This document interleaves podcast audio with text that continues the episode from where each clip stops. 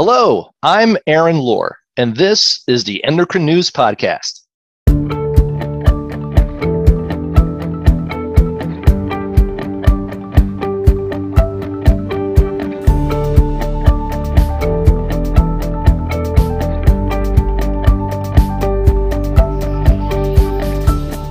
Today, we're talking about incretins and type 2 diabetes management.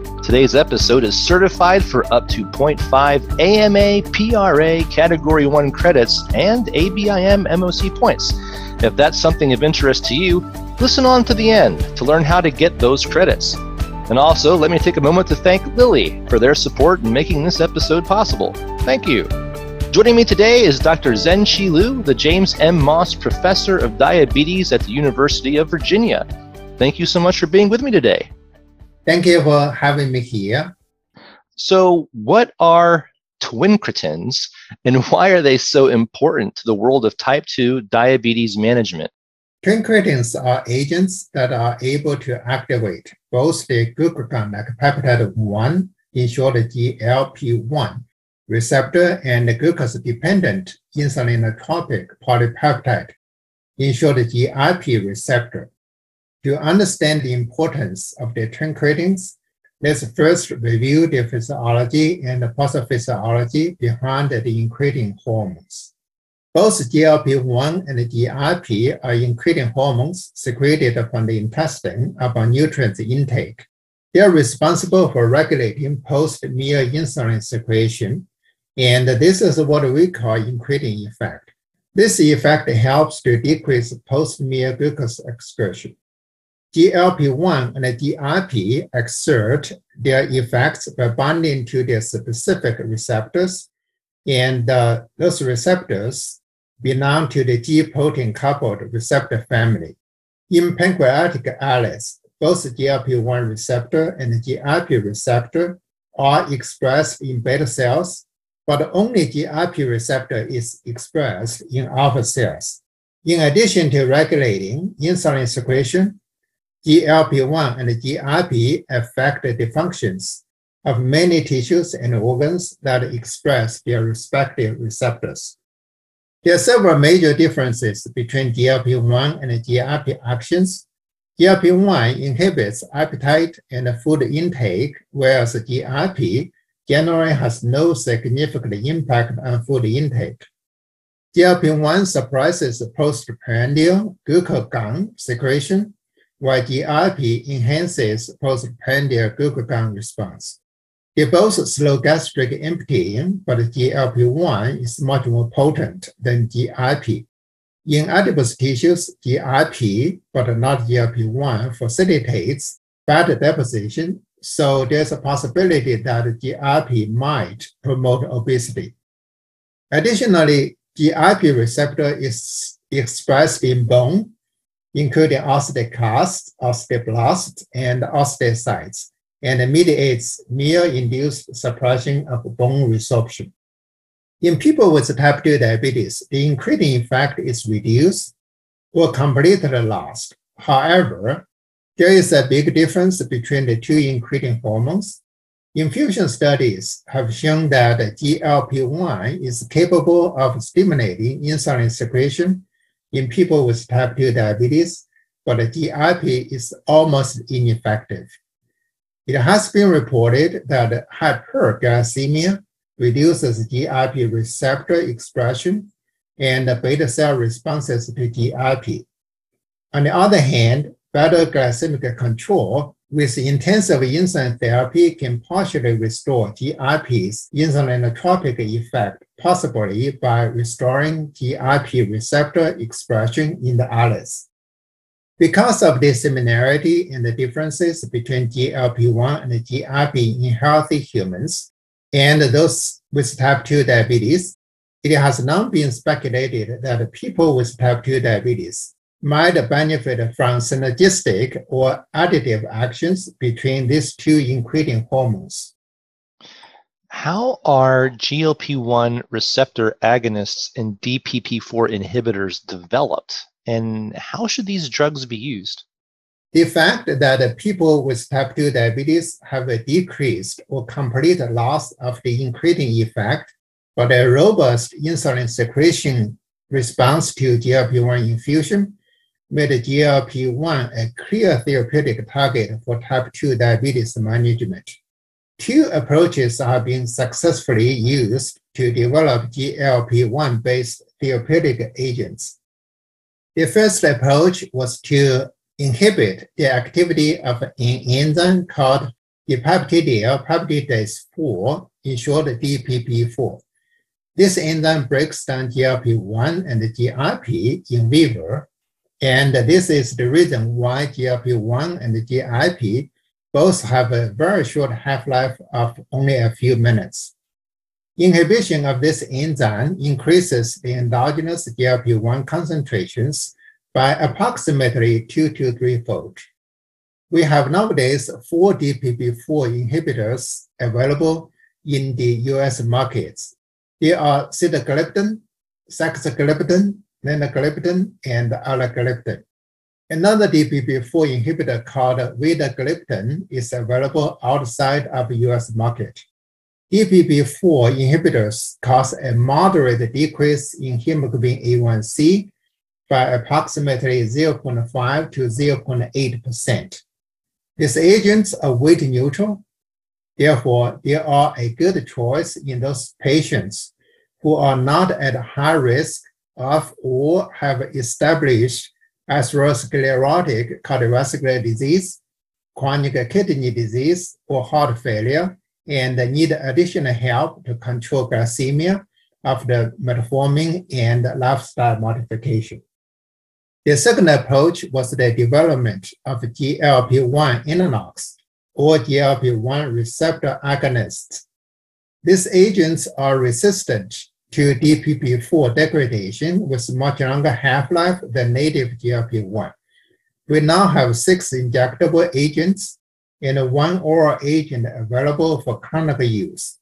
The injectables include the daily exenatide, weekly exenatide, weekly dulaglutide, daily liraglutide, daily lixisenatide, and weekly semaglutide.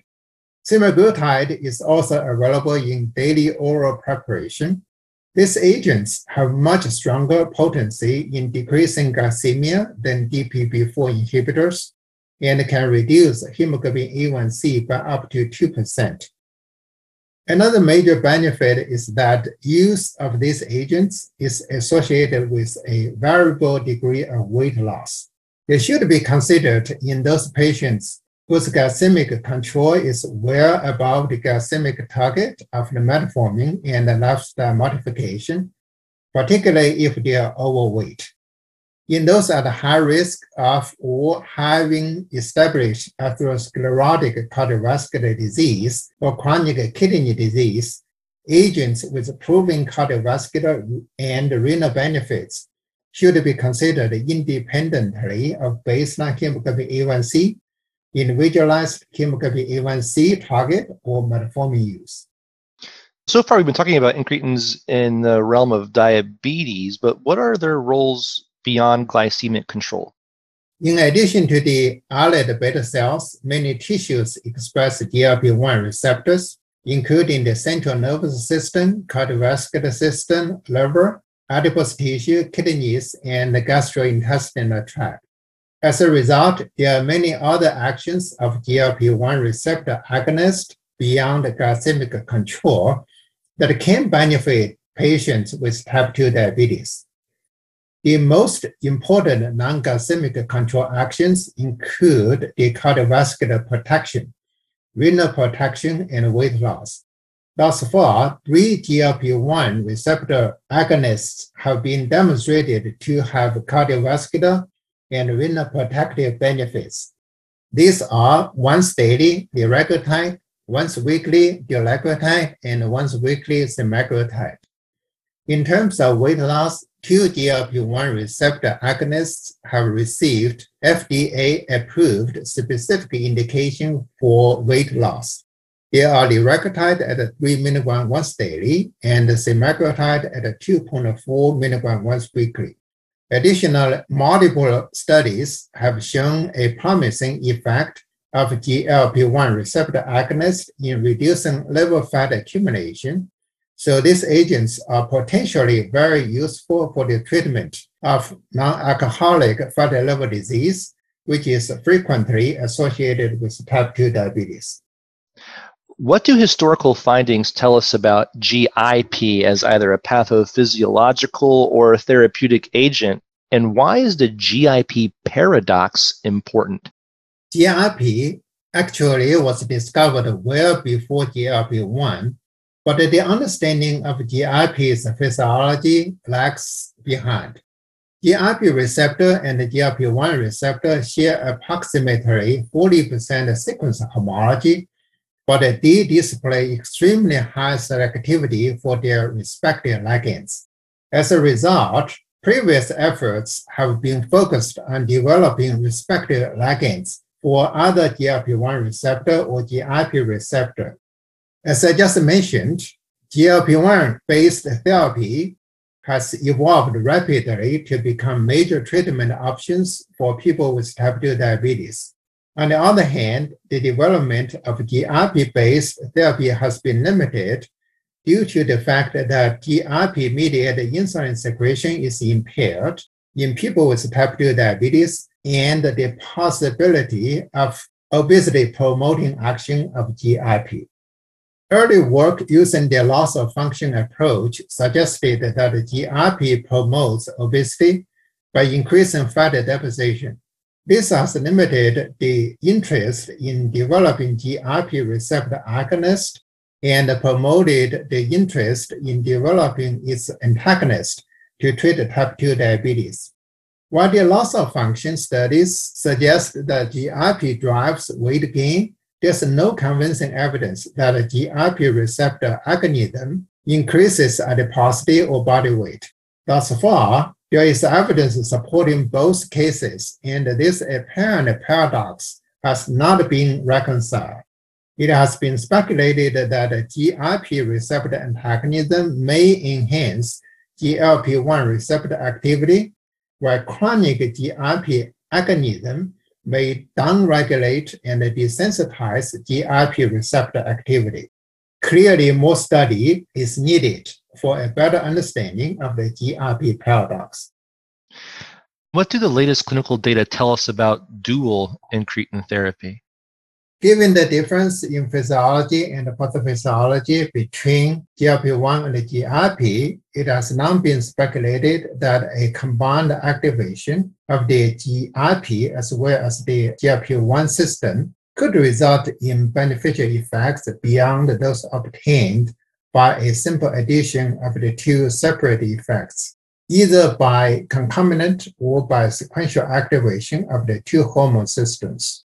Multiple preclinical studies have suggested the possibility of a synergistic effect between GLP-1 receptor agonist and the GIP receptor agonist in terms of glycemic control and weight loss.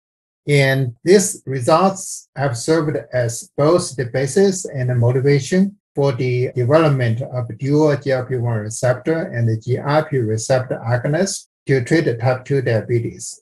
Another corroborative evidence is that bariatric surgery, which is the most effective treatment for type 2 diabetes and obesity, is associated with elevated plasma levels of GLP-1, GIP, and glucagon. The structural homology among GLP-1, GIP, and glucagon allows for the development of intermixed unimolecular peptides with activity at each of the respective receptors. Recently, chimeric peptides that combine elements of both GLP-1 and GIP and are capable of activating both receptors have been demonstrated to have remarkable glucose lowering efficacy and weight loss effect in people with type 2 diabetes and obesity. There are multiple agents under development with a clear frontrunner called tirzepatide.